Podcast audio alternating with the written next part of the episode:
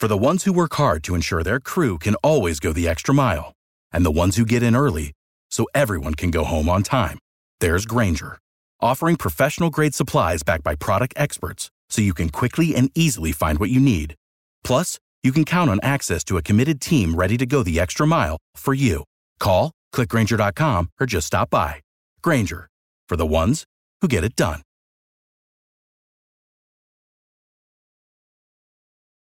Every team, every topic, everywhere. This is Bleav. Hey guys, just a quick note before we get started. We had some technical difficulties at the end of this interview, so uh, we kind of cut out mid sentence with Zach and Matt, but I think you guys will enjoy the rest of the conversation that we had about the Badgers spring camp. Lots of great nuggets from our friend Zach Heilprin in there. So let's go ahead and get started.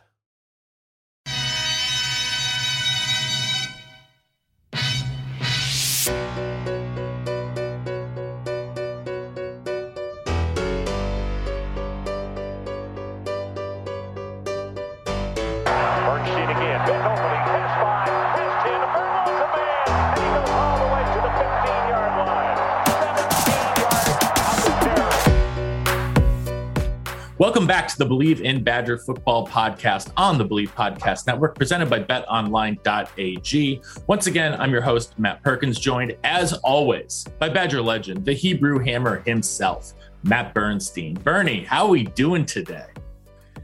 and uh, very excited. We got my guy Zach Heilprin from the Zone. I can say your, I know how to say your name. I've said it a hundred times. But um, dude, I I'm so pumped one to have you because you're the reason I got into podcasting and radio, um, and also because you have been there and seen what's going on with the Badgers, and I feel like I haven't, so I need you to tell me everything. Yeah. I'm so excited to be on with you, man, because you're the only, re- like, with our podcast that we started, what was that, five or six years ago? The only reason it went anywhere was because of you. And Oh. people came, people came for you and just dealt with me like that. That's, that's essentially what that was. And That's a very Well, familiar feeling. yes. Yeah. I mean, so Bernie is, I would do anything for Bernie. And uh, so I'm happy to be on with you guys. And I've really enjoyed all your interviews that you've been doing over the, what, how long has it been going? Over a year now that you guys have been on? It'll You'll be a year in August. Oh, Yeah. okay. Yeah. All right. So, I mean, you guys have done so many interviews, like it's like, I mean, it, feels like longer just because you guys have done so many interviews, so many great interviews. But I've loved listening to them because I love Bernie stories like that. I could listen to a podcast just to Bernie stories, and apparently, Matt, that's what kind of what this is, right? Pretty much, yeah. W- w- when I first had him on, I, I it was just like, okay, like I'm just gonna wind you up and let you go, and we're just gonna go from there. And it was like, it it was like a moment of epiphany for me. So I was like on the spot. I'm like, Bernie, do you want to do this like all the time with me? So, yeah, that's how he's got like- there. He's like, hell yeah. Yeah. Hell yeah. I mean, once again, I I as you pro both probably do love to see myself on screen. I love hearing my voice. I love wearing Badger red, although I kind of wear this for work and every day anyway. So I and I bleed this stuff. Like this is my passion, Badger football. And the university is, I mean, I work for them. Like I found a job where I could make money talking Badgers all day. It's kind of amazing. Same. Our partners at Bet Online continue to be the number one source for all your betting needs and sports info. For all the latest sports developments, including updated odds on the NBA playoffs, fights, and even next season's futures. And don't forget that the MLB is back as well. Who have you got in the World Series? Bet Online is your continued source for all your sports wagering needs, including live betting and your favorite Vegas casino and poker games. It's super easy to get started. So head on over to the website today or use your mobile device to join and use our promo code BLEAV. That's B L E A V to receive your 50% welcome bonus on your first deposit. Bet online where the game starts. But Zach, so let's let's talk about you. Why don't you give us like a quick bio? Where are you're from? How'd you get here? Why do you love the Badgers so much? And why do you also never think they'll win the national championship? All right, go. uh, I mean, so I can't remember wanting to do anything else my entire life. Like this is it. The only thing I ever wanted to do. I learned uh, pretty young. Like I remember calling into radio stations and like doing inter- like giving my opinion on things as like a eight and nine year old, and my mom's like, "What are you doing on the phone?" And so I had to explain that a little bit. But then, you know, I, I was like, well, maybe I want to go into TV. And then I realized I'm not very good looking. So like I can't do TV. So I'm like, radio, that works. And uh, went to school for it and uh, got lucky. Uh, I think it's more about, you know, that saying it's not who, it's not what you know, it's who you know. And I got lucky. I was doing news in Beaver Dam and Jason Wilde, who is the Packers reporter for the State Journal, uh, did like work for the same company. And I just asked him one time, do you need some help at training camp? And he said, Yeah. And from there, it went to where it is now and got some uh, got some breaks along the way and been covering Wisconsin since 2013. That's great. Are you a, are you a, you're a big Packer fan also? Growing up, I was yes. I'm a, I'm I'm from uh, Middleton. Uh, grew up in Middleton, so yes, obviously big Wisconsin sports fan. Packers, Badgers. We have we families had Badger season tickets since 1953. Um, still have them. I don't. I haven't been to a game like to go to actually go as a fan since 2012. Uh, I've kind of changed over, and now I I still enjoy football. It's a little bit different covering Badgers now. It's like it's not emotional anymore. It's it was it's more a job. It used to be emotional as heck. Like I I can remember just going crazy in 2004 when some guy was jumping over Penn State uh you know defenders and just having not eaten all day and just tearing it up. But no, I I grew up here, and so yeah, I I have those those tendencies. Yes. Okay, perfect. So you say it's a job, which is great because I need you for information, and I think everyone who listens needs you as well.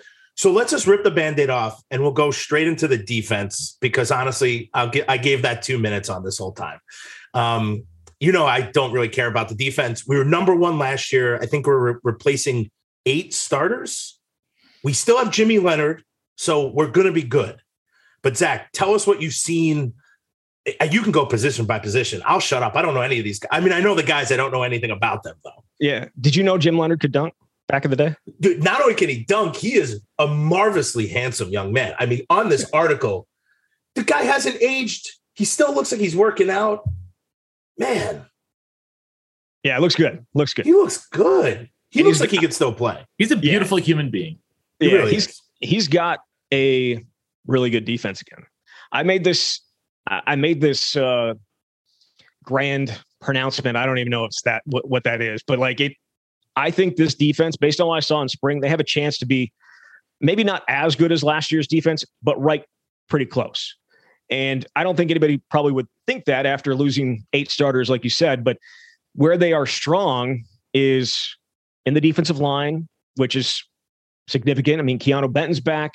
Isaiah Mullens is back. And then you have two young guys and James Thompson Jr. and Rodas Johnson, who have, I think, are ready to step in for Matt Henningsen. You're looking, still looking for a, another nose tackle to uh, sit in there behind Keanu, but how much non, you know, how much base defense are you playing with three defense linemen these days? It's not, it's not a ton with how much sub package defense you're playing. So I think that's it. I think that unit is going to be better than last year, even losing Matt Henningsen and Bryson Williams. Outside linebacker, they've got five starters, Bernie. They got five starters at, at outside linebacker. It's insane. Uh, obviously, Nick Herbig is the one that's done it already. Nine sacks last year. You know, missed some time in spring, which allowed the young guys to step in. I I look at a guy like TJ Bollers, a four star recruit. All I mean, pretty much all their guys at this position are four star recruits. And there's a re- I mean, the talent on paper is showing up on the field. And, and TJ Bollers is a guy who was 260 last year. He's down to 250. He's maintained the strength and he's just off the edge so quick. Uh, CJ Goetz played a ton. Daryl Peterson's a guy that they love and uh, is a guy that's going to be able to, I think, rush the passer. I mean, he had close to 30, over 30 sacks in his final two years in high school. Like he's just, he's a great pass rusher. Kaden Johnson. I mean, the list goes on. They and Bobby April said this, the offensive uh, outside linebackers coach. This is as talented of a group as they've ever had depth wise. And he said they're handpicked by me. They're handpicked by me, and uh, it's all coming together. I recruited all these guys, and uh, it looks really, really good. The one spot that was a concern, there's two spots that were a concern coming into the offseason was quarterback, where you lose Faion Hicks and Caesar Williams.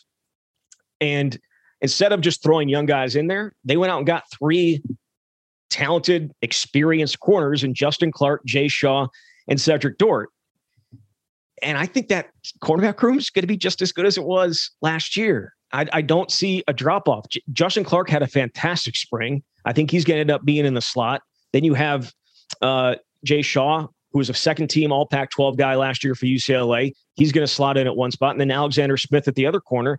And that's not even talking about some of the younger guys that they have. So I think that spot's going to be really good. They're a little short, they're a little um, light at safety right now. Uh, they lost Scott Nelson, they lost uh, Collin Wilder. And essentially it's John Torchio and Hunter Wohler right now because Travian Blaylock got hurt. I think that's a spot that could potentially go into the transfer portal and grab somebody.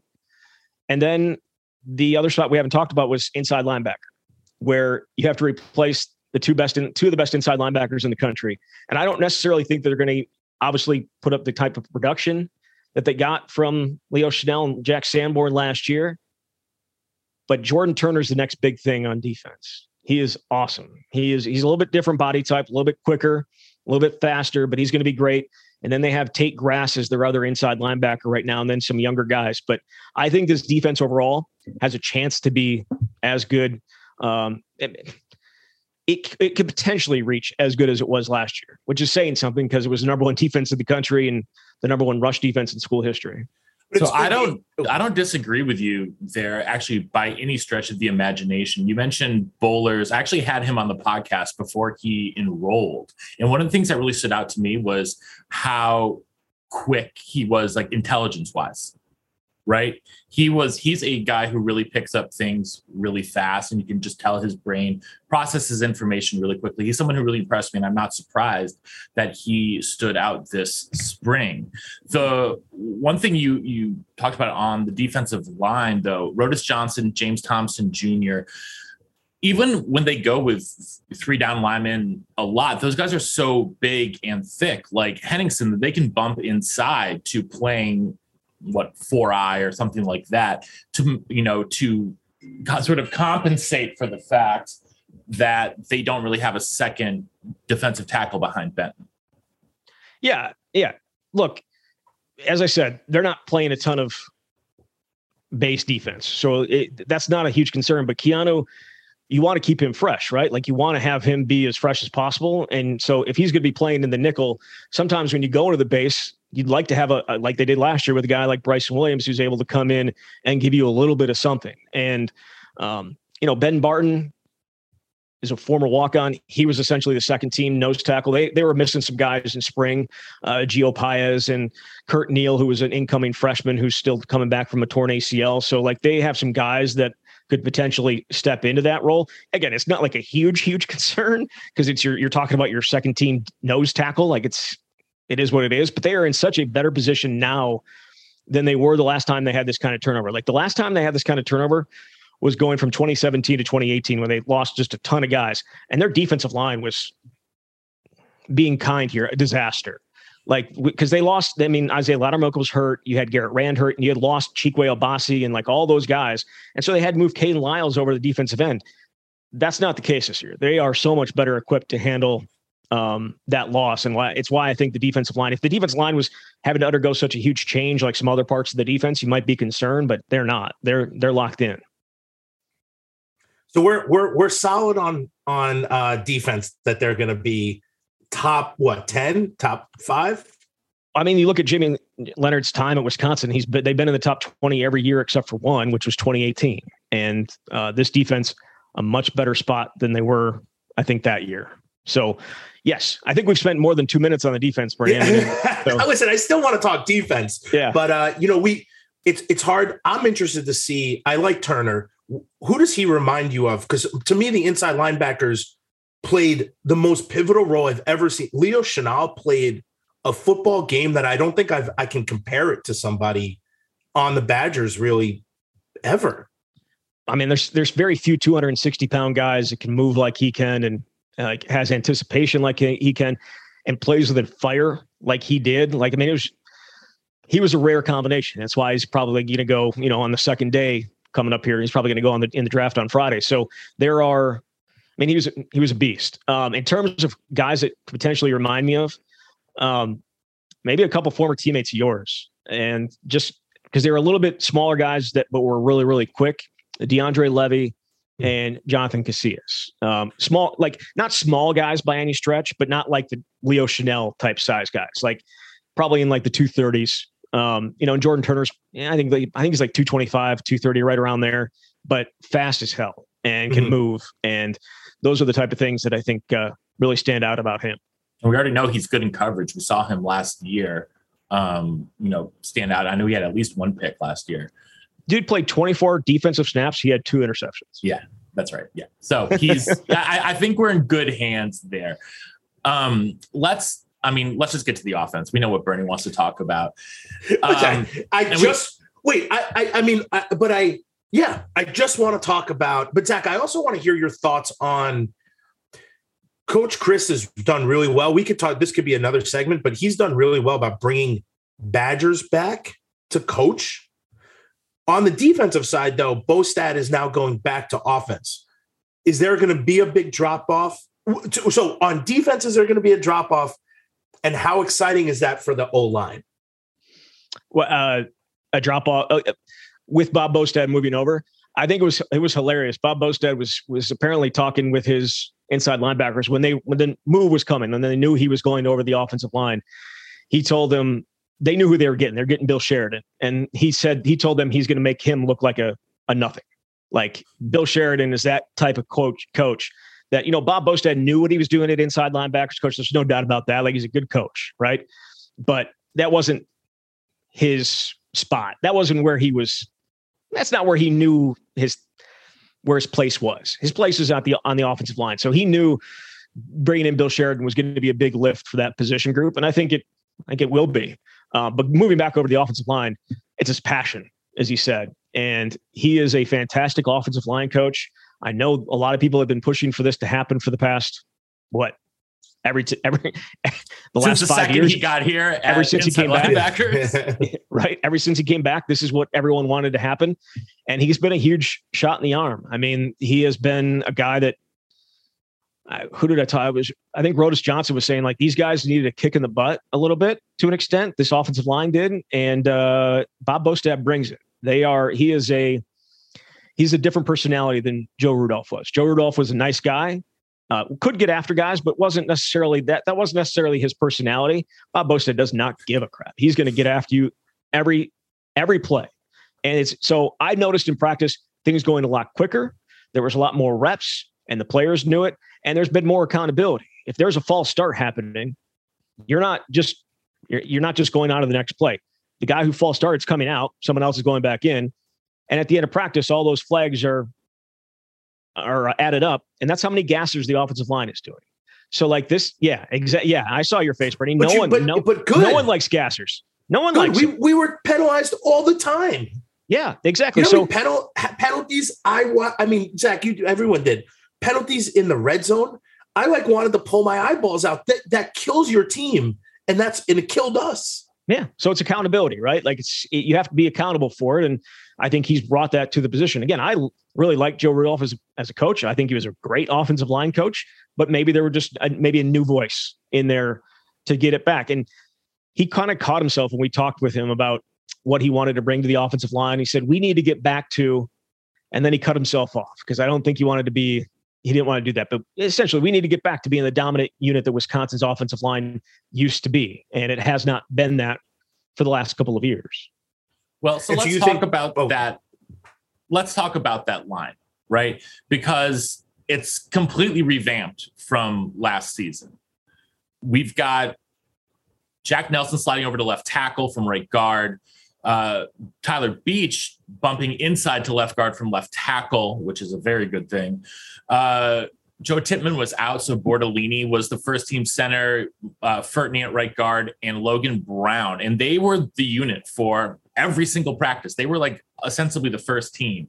My question for you is that I saw you tweeted out that you thought Bortolini was one of the the real standouts um, uh, from spring ball, but where does he fit in the mix once Tippmann is back? I know he was working at both guard spots with the second unit, but are they going to? I mean, I would have to imagine it'd be Furtney that they would knock down. But I thought he, from what I read, he played very effectively, and I don't think Tyler Beach comes back for a sixth year if he's not going to start. So I, I, you know, even if it's at guard instead of tackle. So I don't. I'm curious what you think happens with Bortolini because they clearly really That like is a him. one of the bigger questions we have. I think there's two questions on the offensive line. One, where do you put Bortolini? Because he is certainly, clearly in my mind, one of the top five offensive linemen, and you have to find a place for him. If this was last year and Joe Rudolph was the offensive line coach, he would be the starting right tackle because that is clearly the position that is um, the biggest concern. Logan Brown really, really struggled. Really, really struggled. It was a, uh, and you know, you can put some things on that. It's, he's first time you know, being on the right side. He played left tackle in high school. He played left tackle in college and moving over to the right side, not exactly an easy transition, but he was not good enough. And you can't if he's if he played the way he did in spring, he can't be your starting right tackle. Now there's a lot of time before the opener, but like that to me is the biggest position. So if Joe Rudolph was the coach, he'd be the right tackle. Tanner Bortolini would be the right tackle. He's not. And Bob Bostad likes to keep him inside. He, he thinks he's an inside body. Of the two guys, I mean, Joe Tippmann's going to be your center. Of the two guys who could potentially take the job of, it would be, you would think it'd be Michael Furtney, yet he only he only got reps at left guard with the second team. Uh, Tanner Bortolini did. So I don't know exactly what they're going to do with him. I think it's clear that he's one of their top five guys. I just don't know where it is. And then the right tackle spot is if it's not Logan Brown, who is it? And if it's not going to be Tanner Bortolini, even more, who is it? Is it? I don't think Nolan Rucci, another five star recruit. I don't necessarily think he's going to be ready uh, this fall. Trey Wedig, who was the backup right guard throughout camp, uh, moved into the when Logan Brown missed time. It was Trey Wedig moving into that right spot, uh, that right tackle spot. So, could you also move Riley Mallmann, who had a great spring at left tackle behind Jack Nelson, over to the right side? I think that is uh, some of the possibilities that that Bob Bostad has. So again, you- so the so the answer is I don't know. I, I don't know what Tanner Bortolini is going to do. I don't know where they're going to go with him, but I have to imagine they're going to find a place for him somewhere because he is a very uh, good player and he's uh, versatile and can play almost any spot. I, I was thinking about the fact that you know he, he's proven he's versatile and very athletic for his size. With all of the injuries at tight end, I mean, he could. I mean, they could throw him out. I mean, they've done that before with with guys. We've seen them do that before. I mean, it's not out of the realm of possibility. Yeah, no, I mean they were using uh, Riley Mallmann and uh, at times Nolan Rucci as that that big tight end. I don't know how much of that was just because that's the way they want to do it, or because of the tight end injuries. Um, you know, they they were missing so many guys this spring with the tight ends that, um, and that's what happens when you when you ha- don't have big guys to get in there and block. You need to find them, and they're on the offensive line. I love when they bring in like the big dudes for The tight end. You Barge. know it's not a pass. Like Do it's not a pass. Yep. Yeah, do the do the barge from back in 2012 when you had Why every not? up- yeah, exactly. Yeah, they got away from some things that I really enjoyed watching. So we could talk about that too. But so I, I'm excited. Listen, I think I think the O line definitely needed a kick in the butt. I I I mean, just from watching, you know, being coached by one of the guys who's probably the hardest O lines coach ever, he got those dudes ready to play. Um, Hughes, who was I probably Yeah. people still dream about how he was a tyrant. Yes. Um, but you, when you look throughout his tenure, those guys were the best guys. All of them played in the NFL almost. We always hit a lineman though, Zach. We always did. You know, we always had like um, a right tackle. Uh, we had maybe a left tackle until Joe Thomas came, and then you know we didn't. You, you but you always hit a guy who just wasn't, um, you know, out of was ranked. Somebody has to be ranked fifth out of five Yeah. linemen. So Right. we always hit a guy. Could Logan Brown be hidden? No, you don't. You don't think so? Okay. I I don't think you can. I I, I don't because I I don't. I always And thought I- in the past, at least chip the pass, at least help him on pass coverages and stuff like that. But like going into that, like you have to have a better option. And I Yeah. and I, I think that they definitely gave him every opportunity to win the job in spring. And giving him as many reps as possible at a new spot is important. I agree. And I he's still got talent. Like he's a, still a five. The talent didn't go anywhere. He's still got the a- attributes of a five star recruit. He just hasn't put it out together. Some of that is injury wise, but it, again, he just wasn't. He just wasn't good enough especially in the pass game. Like guys, and again, he was going against some really, really good outside linebackers that I think are going to make life miserable for a lot of people. But it just wasn't. It wasn't good enough um, to be a starter. And if that's what he's going to be in the fall, I don't think you can have him out there. hide him or otherwise. I mean, I just do you really want to limit your offense starting out like you're a limited offense to begin with, right? Like, do you really need to take more options off the table if you're going to start chipping um, every single time because you're just not confident he can he can hang it out there? Okay, I wouldn't say. uh, First off, I think our offense might be amazing this year. That's just me every year being yes. Well, you, optim- you got them going 12 and 0, winning a national championship. So you got every year. The Jets the same. Um, I'm, I'm very anticipating the draft, but okay. So we'll, we'll transition from we need the O line for this group specifically. The running backs, who are my favorite group by far. Braylon Allen is not 17 anymore. Thank God. Um, now he's 18, so I guess I don't know if that matters or not, but he looks awesome. Has he continued to pro- progress in, in everything? Has he taken a leadership role? Like, what is a 17 year old jumping into the limelight? Like, what what have you seen from him? he's he's not a talkative guy. Like he's not a big rah rah talkative guy. So I don't necessarily think that's probably ever going to be him. And he's still the young guy in the room. If you think about it, obviously with the carries that he's gotten, he's he's clearly the number one running back. But you still have Chez Mellusi in there. You still have Isaac Guerendo in there, Brady Schipper, like all these guys that have been there, been around for a while. So I don't I don't know if uh, taking a leadership role yet, but what he brings is just uh, the type of talent that nobody else has at that at that position. I mean, he's big, he's fast. I think it's clear that he was hitting the hole. I think quicker this year than than at the end of last year, which makes sense because he's completely healthy now. Um, he, the thing about what they did with him in spring certainly got the ball in his hands in the pass game more. Uh, we noticed that, and I think that's going to be a big part of it because you're trying to make easy passes for Graham Mertz, right? Like you're trying to get the ball in your hands your playmakers and let him go. And certainly Braylon is one of those. The only knock on Braylon this spring for me was a, a little bit of a, a fumbling issue towards the end of it, but he had those he had those issues at the beginning of last year, and he was able to rectify it. So I don't think it's anything big deal. He's he's primed for another huge year. The bigger question is who's going to be in there and spell him. Well, it- speaking of those, the, the running backs room and who's going to be spelling him, that's going to be up to new running backs coach Al Johnson.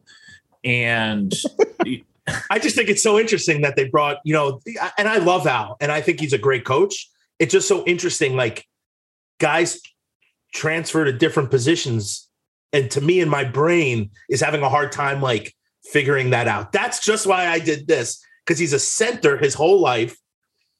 He's probably never touched the ball besides being down, hiking it to a quarterback. so he's only touched the ball on every single play he's Yeah, ever so he knows what on the pigskin field. feels like, but he's never done anything else with it. Um, and it's just so interesting that he's he's the running back. Zach, I want to hear what you think about No, this. I was going to say, I, I don't think you're wrong in that. I think the, the running back said as much. Like Julius Davis was like, what? What's what? Uh, originally, like that was his original thought coming out of it. And I think that was everyone's like, what? Really? Okay. Um, but he said that, you know, Paul Chryst has done a really good job of hiring assistant coaches, uh, has done a good job of filling holes in certain places with assistant coaches. I mean, you look at some of the guys he's brought in, whether it's Bobby April or Hank Poteat or Jim Leonard. I mean, like some of these guys that have done, you know, a really good job in in, different places um, with their particular positions. This is a little bit different, obviously, with an offensive lineman being your, your running backs coach. But as he he told us, like he has been the offensive coordinator and head coach for the last few years down at uh, East Central, whatever Hecate uh, State University, who is at um, whatever. Um, what was it? I don't even. I don't even know. I- yeah, it was It's some yeah. East Central University or something like that. I don't know, but But he, Bobby um, Boucher played there. yes, and, uh, Louisiana bes- State Technical College. yeah, I don't so know he- what it is. yeah, so he uh he is you know he's coached the position like through that lens um but it's new and then there's no doubt about it they think that he's given them some help in in pass protections and that type of stuff and again i i you know more than i do when it comes to running back the, the details obviously that go into playing the position how significant are they or are they take the ball and run to the hole and some of it I- and, and it's and how much of it is how much of it is natural You know, I think. Listen, I think Al Johnson as a person, I you want to be around him. He's a nice guy. He's he's like not as he's not a Jim Huber. Like he's he's a leader. He was a leader when I was on the team. I think the the personable Al Johnson's great. I think his knowledge of O line, the the offense, is big.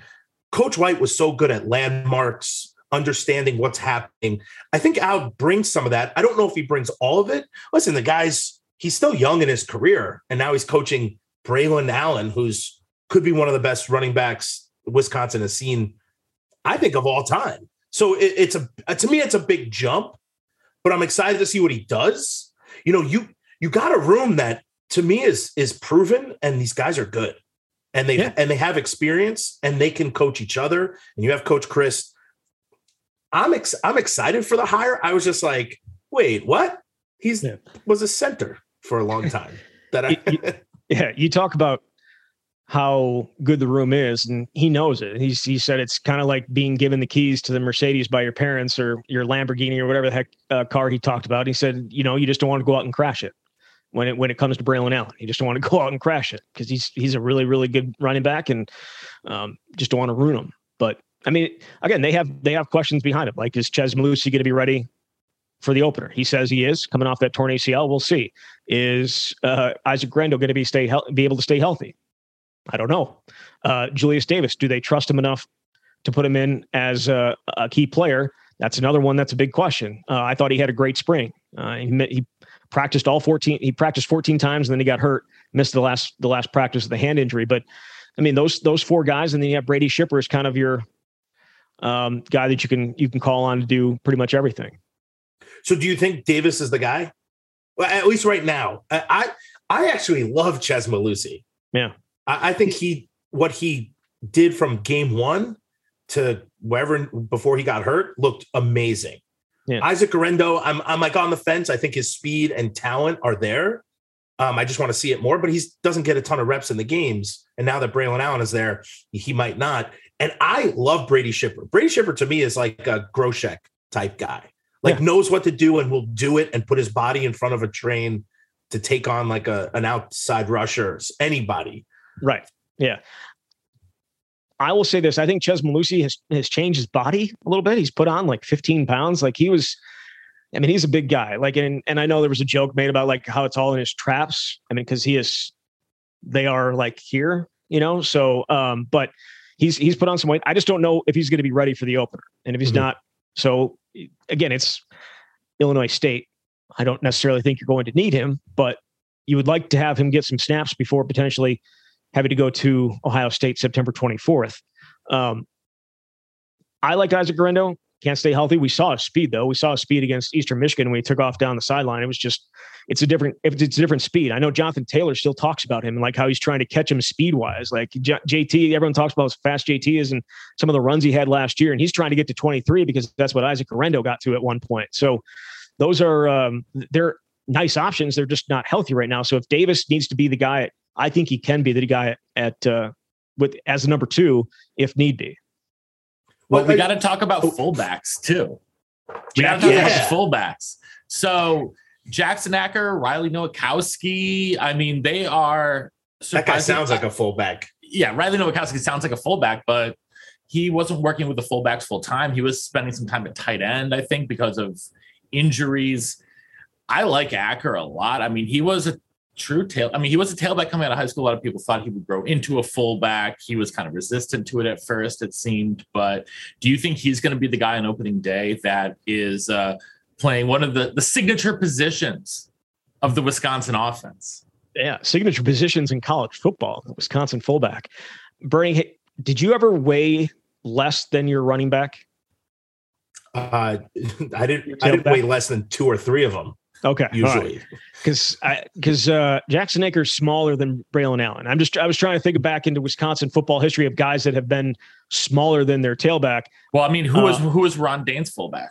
Well, that's what I'm saying. Like Cecil Martin. have to go all the way back there. Cecil Martin, but like the Kuhns, the Kuhns. Uh, well, Chad was probably smaller than Ronnie, but I think like, everyone was but- smaller than Ronnie. but but I think where you're going with this is yeah. Well, Ron Dane was a a, a glorified center who was a, who was amazing.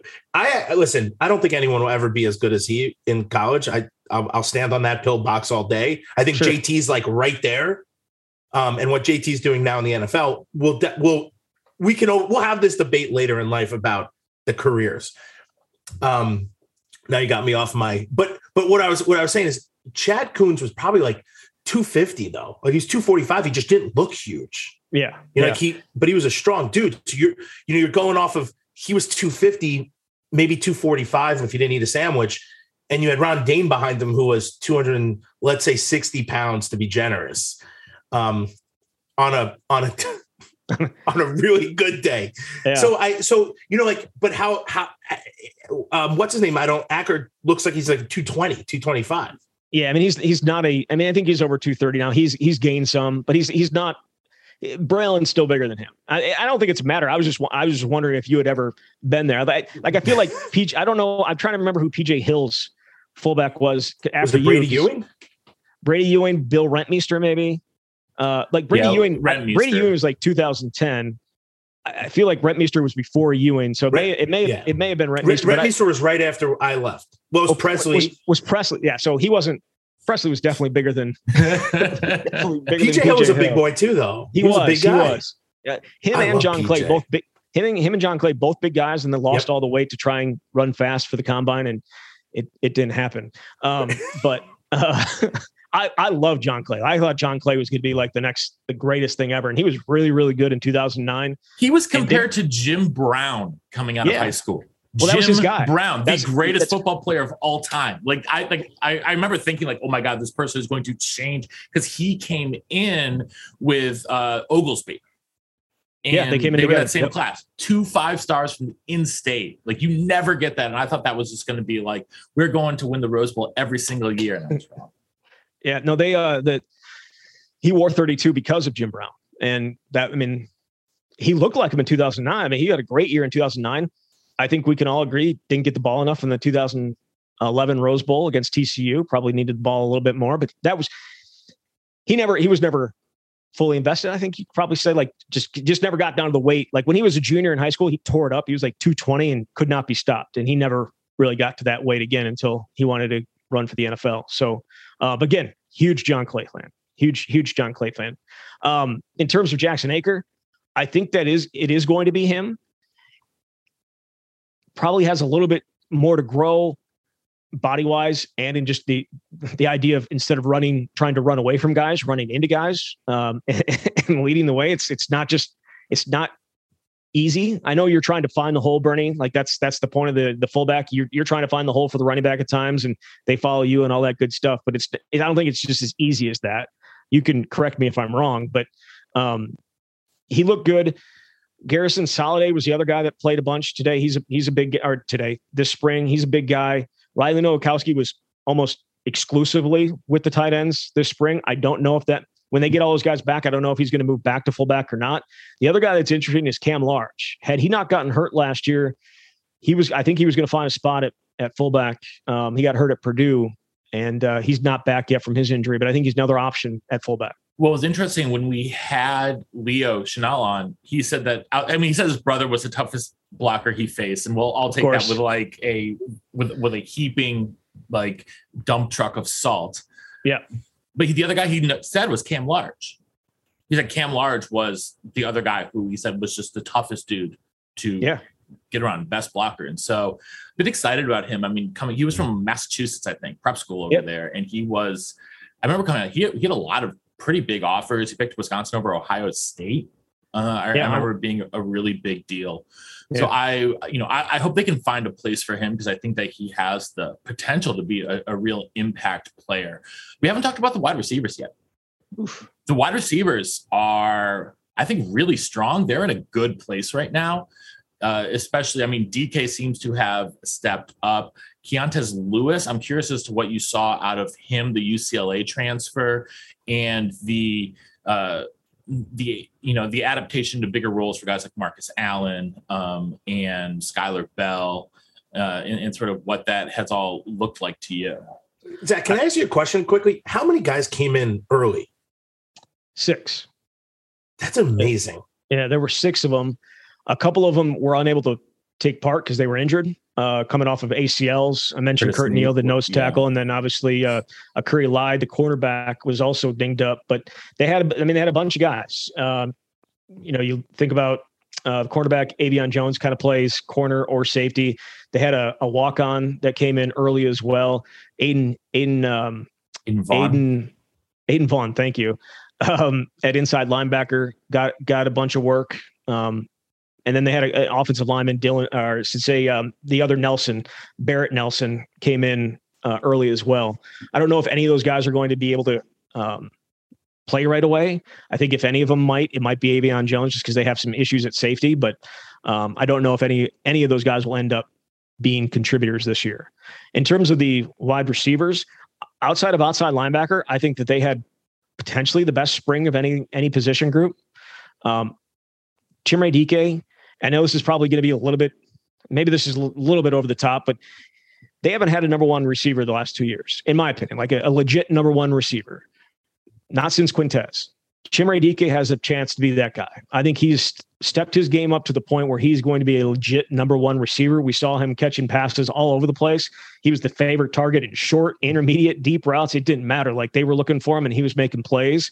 So I think they had he had a really, really good spring. And maybe just a notch below him was Skyler Bell. Skyler Bell has come out of he's going to be a starter. Like he's he's going to be starter opposite Chimere Dike. He was fantastic. He's put on some weight. He goes up and gets the ball. He's super athletic, catches the ball really well. Keontez Lewis brings absolutely everything you want in a wide receiver. He's tall, he's fast, he's a willing blocker. He'll, you know, he's got big play potential. He's got he brings it all. So and, and he made a bunch of big plays. I will almost guarantee you he he played all 12 games or 11 or 12 games last year for UCLA, did not catch a pass. I will guarantee you he's going to catch at least one pass this year. I don't. I don't. Is that is that going? Is, it, is that going out on a limb? I mean, that's that's a that's a pretty far limb, but you know, yeah, why yeah. not? Uh, a guy who who kind of I was expecting to take a bigger leap was Marcus Allen. He showed up later in camp. Um, he had a couple of really good practices to end things. It wasn't great. I, I shouldn't say it wasn't great. It was you were expecting him to take a big leap, and it he was a little slow starting. I'll say that, but he came on towards the end. And then Dean, Dean Ingram, you could make a case for him saying he was the most consistent of all the guys. It felt like every single practice he made a play. Every single practice he made a play. And um, it's, I mean, that says something. The guy's playing corner the last time we saw him, and now he's playing wide receiver. And he looks as natural as a wide receiver as he did as a cornerback. So they've got those five guys, and I think it's a it's a really talented group. But Chimere Dike, potential legit number one receiver, which is something they haven't had since Quintez. And really, you know, you think about it, they really haven't had overall a ton of guys like that. I think of Quintez, I think of Alex Erickson, I think of Jared Abbrederis. Like that's the last three that you could say are legit number one guys who you're going to be looking at more than anybody else. Yeah, but that goes back too far. I agree. I mean, that's. Well, I mean, before I that, think, it's Lee Evans. no, before it's Nick Toon, I think, right? No, Nick Nick was paired with Abby, and yeah. Abby was the number one guy. Like I was thinking, man, I was thinking Abby was. I'm thinking Abby 2013, where they had absolutely nobody. That's true. Um, and him, me, him in, him in yeah. 2012 and 2013, Nick, I would say probably was the higher up on the on the list of the depth chart when you when you say it. But they had a couple of really good receivers with him and Abby uh, in in 2010. But before that, you could. I mean, you could make the argument that it was Lee Evans. Oh, that's scary stuff. Well, to me, this is the biggest. This is the group that we need. Oh, Brandon Williams. Brandon Williams, of course. Brandon Williams, right? Of course. It was yeah. all, it, but it's all the same. I mean, they played together. Um, right, right. Yeah, it's just to me. This is the one place, the one group that we need for our offense to take off. Without the wide receivers, I think we're in trouble because nothing works. Like everyone stacked the box. We're not even throwing down the field. That was a change in camp. Uh, we saw a ton of we saw a ton of balls down the field, and again, who knows if that's going to end up happening in the year. We were talking about this on our podcast. It's just we talk about all these things that happen in spring, and I know Bernie, you hated spring. Um, it sucked, right? Like it was the worst thing ever. Like how much does it actually mean? We, we're we're sitting here talking about all the things that could happen and means, and then we'll get to the fall, and like half of it won't even matter, and, and probably seventy five percent of it won't matter. But wide receivers significant. All these guys, these guys were able to stay healthy, which just hasn't been the case for the most part in past years. Stayed healthy, got a ton of reps, and made plays and a lot of plays down the field. And y'all, the other thing in spring is you're you're for you to make plays, the other person has to give up plays. And so it's your defense giving up plays. And some of the guys that they were going against, as we talked about the safeties, maybe not going to be out there come fall, but they made plays down the field. And um, I thought that that was as uh, a huge sign. I'll take a little. I'm, I'm, I'll have a little quibble with you about the wide receivers being the thing that makes the offense go, though. I do. I do as well. I will. I actually want the- to fundamentally disagree with you on that and say they are the least important position at this point. I wouldn't say least, and I would, and I, and mine's a minor quibble. I will not, I will not go full on Matt Perkins there. Like I, that's, I, I won't, I will not. Uh, qu- I'm, I'm taking a slight quibble with you, Bernie. I would never, I would never wholeheartedly disagree with you on anything. O- Okay, so they're going to be national champions this year. it's a hard no. All right, minor, minor quibble, minor quibble with that. No, um, yeah, it's wide receivers are important, um, but it's going to come down to the guy. And we haven't. I mean, we've been doing, we've been talking for like 50 minutes, and we haven't mentioned Graham Mertz yet. and without, and with him, without him playing at a at a higher level, it's just not going to matter. None of it matters. None of it matters if Mertz doesn't step up. But for me, watching it last year, I put almost 50% of the blame on the offensive line. Last year's offensive line was terrible. Like it was bad. Uh, you know, Tyler Beach had statistically one of the worst seasons of any Power Five tackle. And he had no protection. And so you saw he was rushing his throws all the time, delivering them high. And that's because he, I felt like he had no security whatsoever in the pocket. And so for me, the offensive line is actually the biggest key because if they can actually give him time and he can become comfortable once again in the pocket, we can see. I mean, I don't know if we'll ever reach his debut against Illinois. I don't know if that is attainable again, but something that is 80% of that should be attainable on a weekly basis if he has the comfort. But like even watching some of those clips, man, like like best play from practice either, it was a freaking duck. Like it was a duck. Like I might as well have yelled pull before like when that clip started because it was an amazing catch. But the ball just looked absolutely terrible. I'm like, oh my God, like this dude was supposed to be able to spin it like no one else coming out of high school. So I'm getting a little bit impatient. I'm not calling for his job. I don't think I I, I wouldn't do that. I don't feel comfortable with the depth at quarterback. That's a second question. But for me, it's still going to come down to how much time is he going to have with that offensive line. Zach, So hit you- us with I was, I was just gonna, I was, I was just gonna say. So you were the one that was in the comments talking about the about the Ducks because I, I, I that that clip that you're talking about was Riley Nowakowski, right? Like a great Yep. catch. Mm-hmm. Everyone in the comments was just like duck. Whoa, whoa, Actually, quack, I, I'm not much. quack, of, I'm quack." not much. Of, I'm not much of a commenter, so I didn't even like notice that. But I just saw. I just watched the clip, and I was just like, Ugh. okay, great play, Riley. But like, yeah. yeah, What were you gonna say, Well, Brandon? I- I'll defend myself quickly because I think we have an O line and we have a running back, right? So to get guys out of the box, listen, everything always relies on the quarterback. I mean, that's duh. That's where you make the most money. That's why you're the most. Your QB one. If he gets hit, everyone's fired. Like all these things. Yes, I've always been a big Graham Mertz fan, but I agree that this is the year. I feel like this is his seventh year out of like 20 he's allowed to play because with the COVID and the other things, Zach, you've seen him. Is he taking the helm? Is he taking a step forward? Are these things happening? Is he being consistent? Like, is there any of these things that you need that we needed to see? And as your, your face does not say that these things are happening. Yeah. So uh, legitimately, he's got three years of starting quarterback left in him if he wants to. And he So- started three years. he's already This will be his, two. this will be his third year starting. This will Got be his it third too. year. Okay. So he could he could be he could be a five year starter.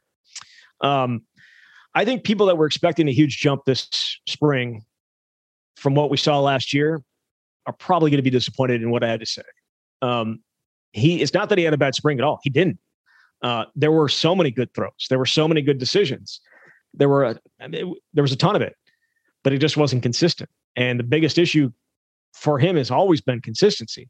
And you know, uh, Matt talked about it, saying that you know him having time in the pocket and that type of stuff. Well, in spring, you don't get to get hit, right? You don't get hit, so you should be sticking in the pocket and, and just making throws. And yet, some of the balls were high, and some of the balls were behind guys. Like you're not getting hit, and yet you still aren't able to make those throws. That's that's a bit of concern. But again, he had a he had so many good throws.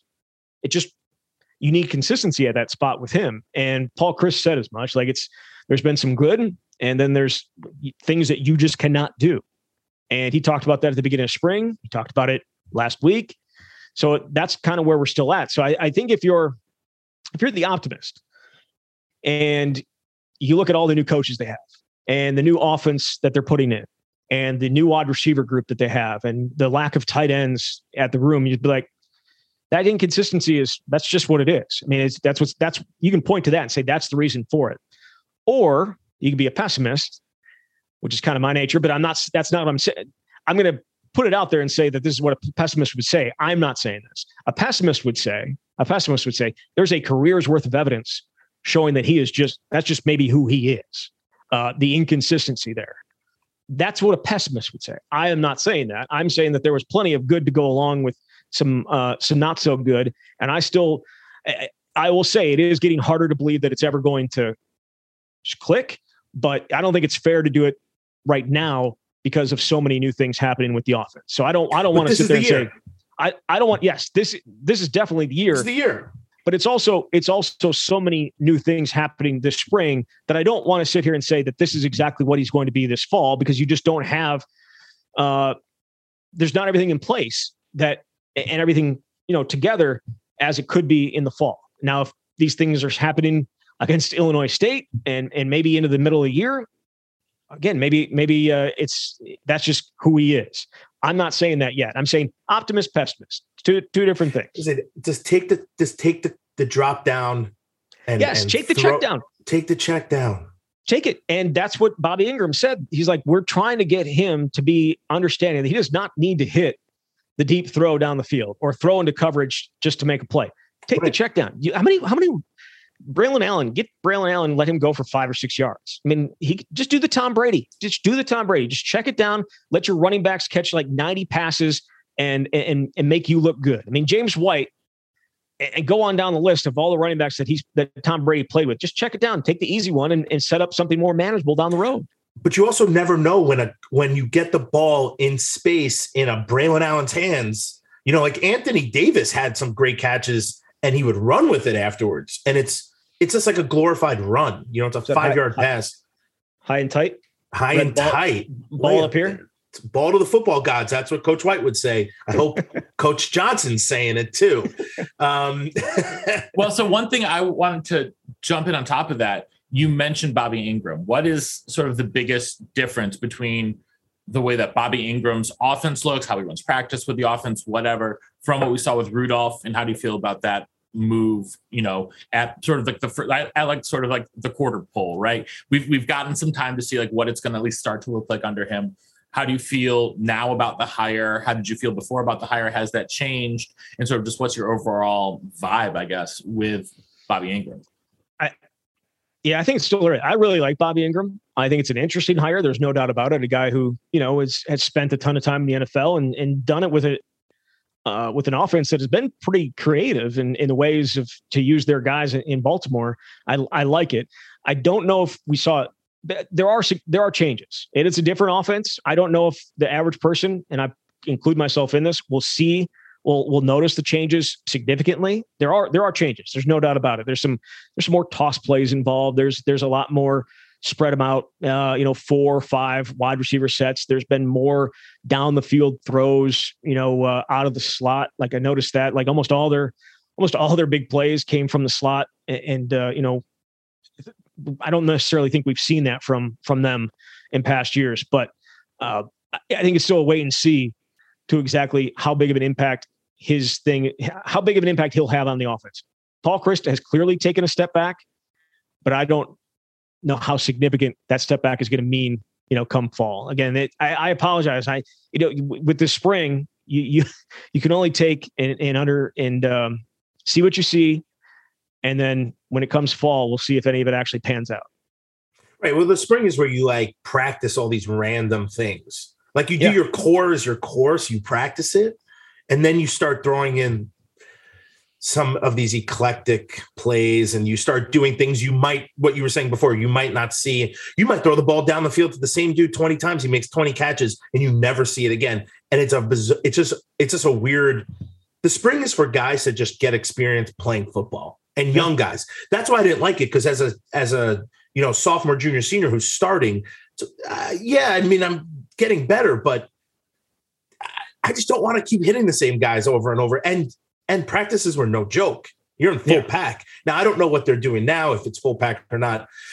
I'm excited. Listen, a toss play, cool. I'm excited to see what that looks like. Is it a high up on my like agenda? Not really.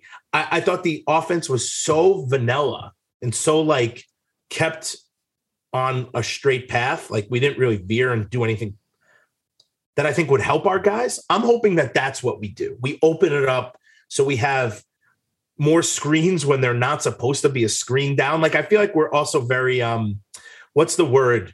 Like people can read us. Pre- yeah, we're I mean, predictable. Yeah, there has been, there were I think that there there was some of that. There are some screens in there. Also some motion. Like I think that was a big thing for people last year. The lack of motion, pre-snap motion to kind of get a read on what the defense is doing. Thought we saw a ton of that in the spring. I think that'll probably be back in uh, back in the offense. And I know that's such a like a, a cliche to think, oh, do more motion before the snap. Everything's going to be better. I don't know that, but I think it does give the quarterback a better read on what he's going to be looking at. Uh, you know, with the defense. I mean, kind of show their hand a little bit. We also shifted a lot two years ago, and we don't do any of that now. We didn't do it last year. I think that's just annoying for the defense, but it's, I think it's because you have to start rethinking everything, and yeah, then you're going into your cadence, and I mean, football happens very quickly. Um, but I'm excited. Listen, I'm excited for offense. I'm excited for someone else to take the reins. I, have a question for you. Oh, In- yes. In 2000, in 2004, when your offense was horrible and the defense was really good, just trying to be honest with you. Yeah, Um, Well, did you ever true. get like, did you ever get like, uh, lose confidence because you could not even do anything against your defense in practice? Like, did it affect you at all? Not for a Okay. second. All right, all right. That's I'm just just wondering because like Listen, like banging your head against a wall and and not being able to break through uh, has to be demoralizing. You would think demoralizing, but again, apparently not. No, I. But here's the thing. I would say yes, but here's what I think happened with Coach White. Well, I actually think he's the best offensive, not offensive coordinator. No, hold on, the best running backs coach. He needed. He was a good running coordinator, not offensive coordinator. Yes. Yeah. What he did, and like I'm thinking back to like when we went in 04 and we played at Ohio State. Like we were getting stuck, and then he starts putting in different packages, and we're running the same plays out of two tight end sets, out of um, with a fullback, with you know, then we're in Cheetah, which is three wide receivers. We can do, we were doing the exact same things we've always been our bread and butter out of a hundred different formations, out of motions, and sometimes some shifts. We got Stocco. I caught a pass in the flats. We we did some um, you know, some like hardcore play action. When Stocco would would uh would run, not run, would um roll out. I think we I'm like forgetting all my football terms because we're not in football season. But I think what he did was find ways to make plays successful. And uh, you know, like listen, our offense was not good at all, but we won games because our defense was that good. Yeah. You know, Stocco was young. You know, there was a lot of hoopla about how he just wasn't stepping up to the plate. But look at how he finished his career. It was awesome Right. you know, and, Yeah. and uh, so and we had guys and we had playmakers and we got them the ball. Brandon Williams just throw the ball up in the air, let him go get it. And he was five feet tall and he would go get it. you know, so like we we had OD, like you had guys and we had an offense with players. Yeah. You know, we had Calhoun. Well, the year before we had Anthony Davis. I mean, I, just thought, you know, but you're talking about going up against the best D line I think we've probably ever had. Um, there we had some great. We had the probably the best secondary. Yeah, not the best, but a lot of good guys, and we had some good. We had some good linebackers. We probably we, but I remember just blowing people up, and we were moving the ball on them in the run game. But when you put it together, we really couldn't move the ball. I was going to say, I mean, yeah, that offense was not good. I mean, No, I mean, you go back and look at the, I think the last time they averaged like the points that they did, like these last two years was 2004. Like that's the last time they struggled to score the ball. I, I'm not, Wait, wait, hey, listen, we went nine and zero. So what does that matter? well, I mean, it could have used it against Michigan State and, uh, That I Iowa. listen. That I I will not argue in my defense, but we did go nine and zero, and we need had to start use- doing those things again. And then they got so hurt at running back they had to use uh you know you again and it just didn't it, the, the magic didn't hit magic No, when we well, Bob Sanders took my knee out, and I that was Yeah, it. I I, know. i know that thing was popping in and out on the field. It was bad. ad scored against michigan state right right before half right We, on a beautiful long run.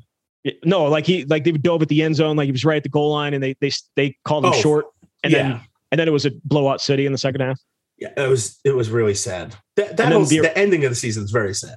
yeah those the 04 05 seasons and even the 03 season Like it's like so much good stuff happened, so many memorable games, and it just didn't end with a championship in any of those. But we also lost like in 03 to some terrible teams.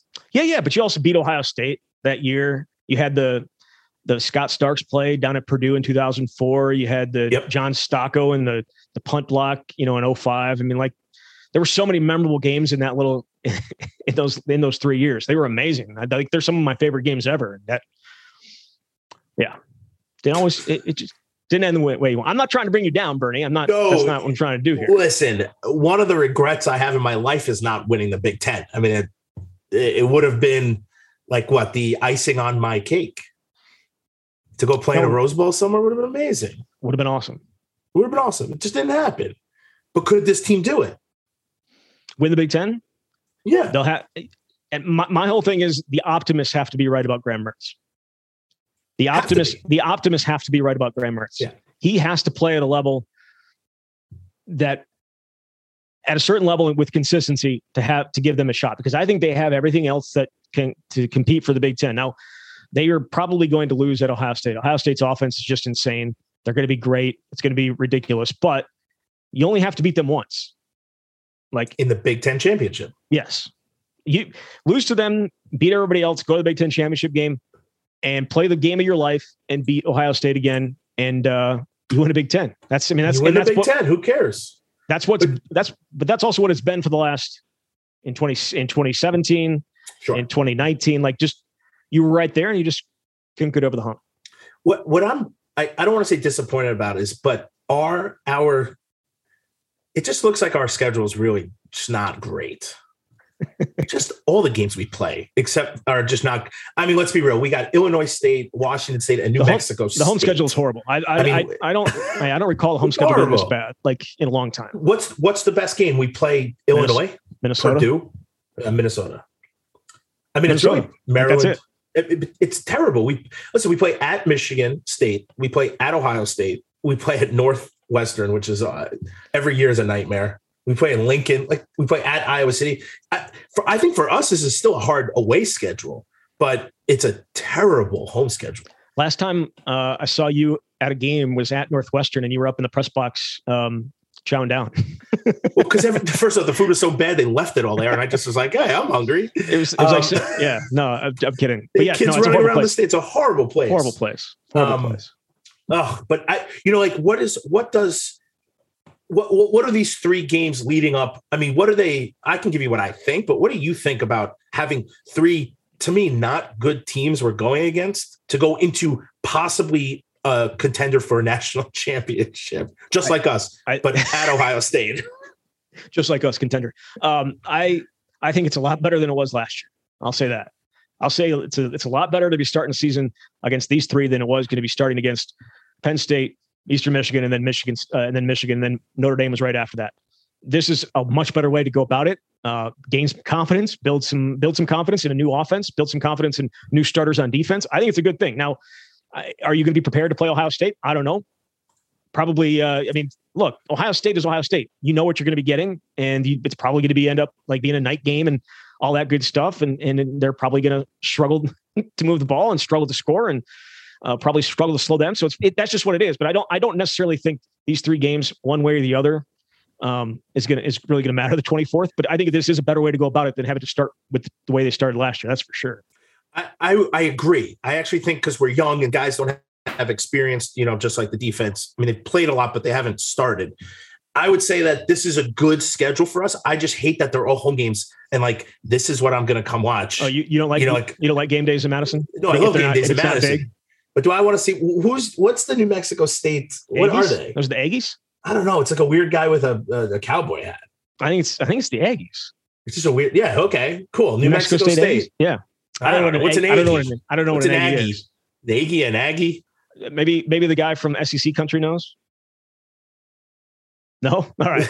Uh, Listen, I, I do. I think I think this will help our team the best for the season. But going into Ohio State after these three games would be tough. But we'll have Thanks for listening to the Bleav in Badger Football podcast on the Bleav Podcast Network, presented by betonline.ag.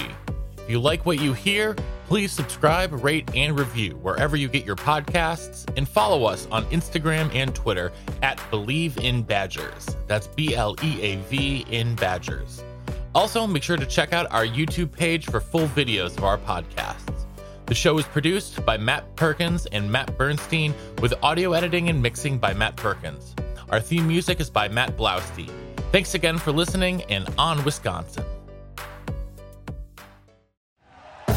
Thank you for listening to Bleav. You can show support to your host by subscribing to the show and giving us a five star rating on your preferred platform.